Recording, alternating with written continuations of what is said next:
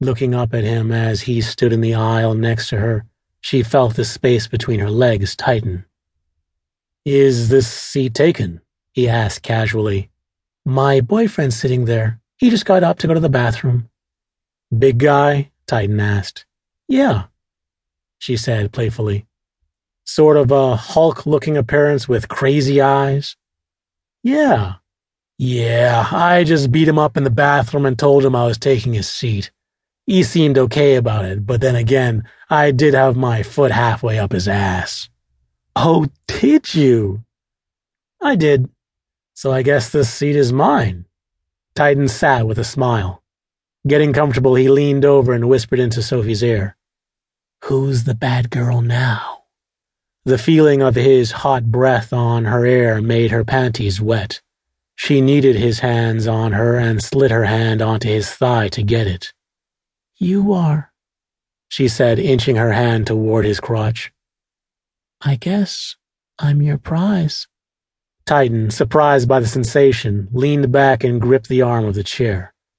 Not even able to look at her, he stared forward as her hand slid further up his leg. When Sophie got to the crotch of his pants, she shifted her body and slid her hand underneath him. Squeezing the space between her thumb and fingers, it took a larger than expected grip to hold on. Looking directly at his forward pointing face, she massaged what she felt until what she felt grew larger and popped past her hand. Sophie breathed hard, knowing what she was going to do next. Tracing her hand up the shaft of what lay beneath, she found his zipper. His bulge now seemed to be fighting against his zipper it continued to grow, and now bending under his waistband, she wondered how much of him was left unrevealed. She wanted to touch it. She wanted to see it. So, squeezing his turgid trunk, she moved her fingers to the bottom of his pants and popped it open. It was then that Titan grabbed her hand. Sophie stopped with a jolt. I'm feeling cold, he announced. Are you feeling cold? Sophie looked at him confused as he got up and fiddled with the overhead compartment. When he sat back down, he held a blanket. Would you like to share my blanket? he asked, already unfolding it. Actually, I'm feeling kinda hot, she said, quiet enough so that only he could hear. So was I, but I was hoping for it to get a little hotter. Sophie smiled as he lifted the armrest that separated them and laid the blanket over both of their laps. Resting the top of the blanket on their chest, Titan slid touching her and got comfortable.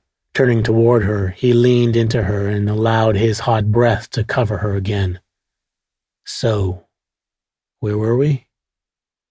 Here, she said, sliding her hand back to his protruding meat.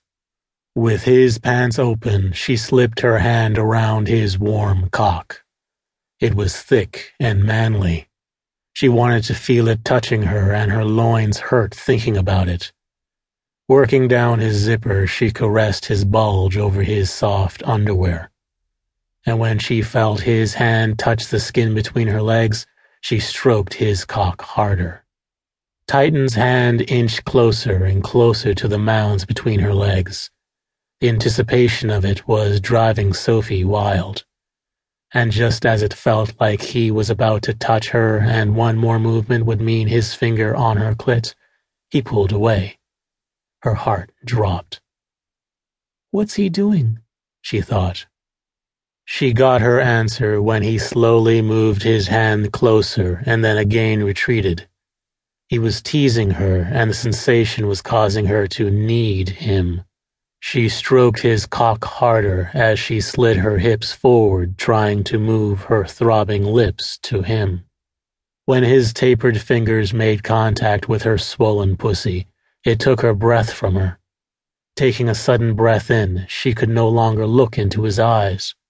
The feeling was overwhelming her, and as her eyes danced around the room, her body melted around Titan's finger and as he pushed into her mounds of flesh, he finally brushed her engorged clit.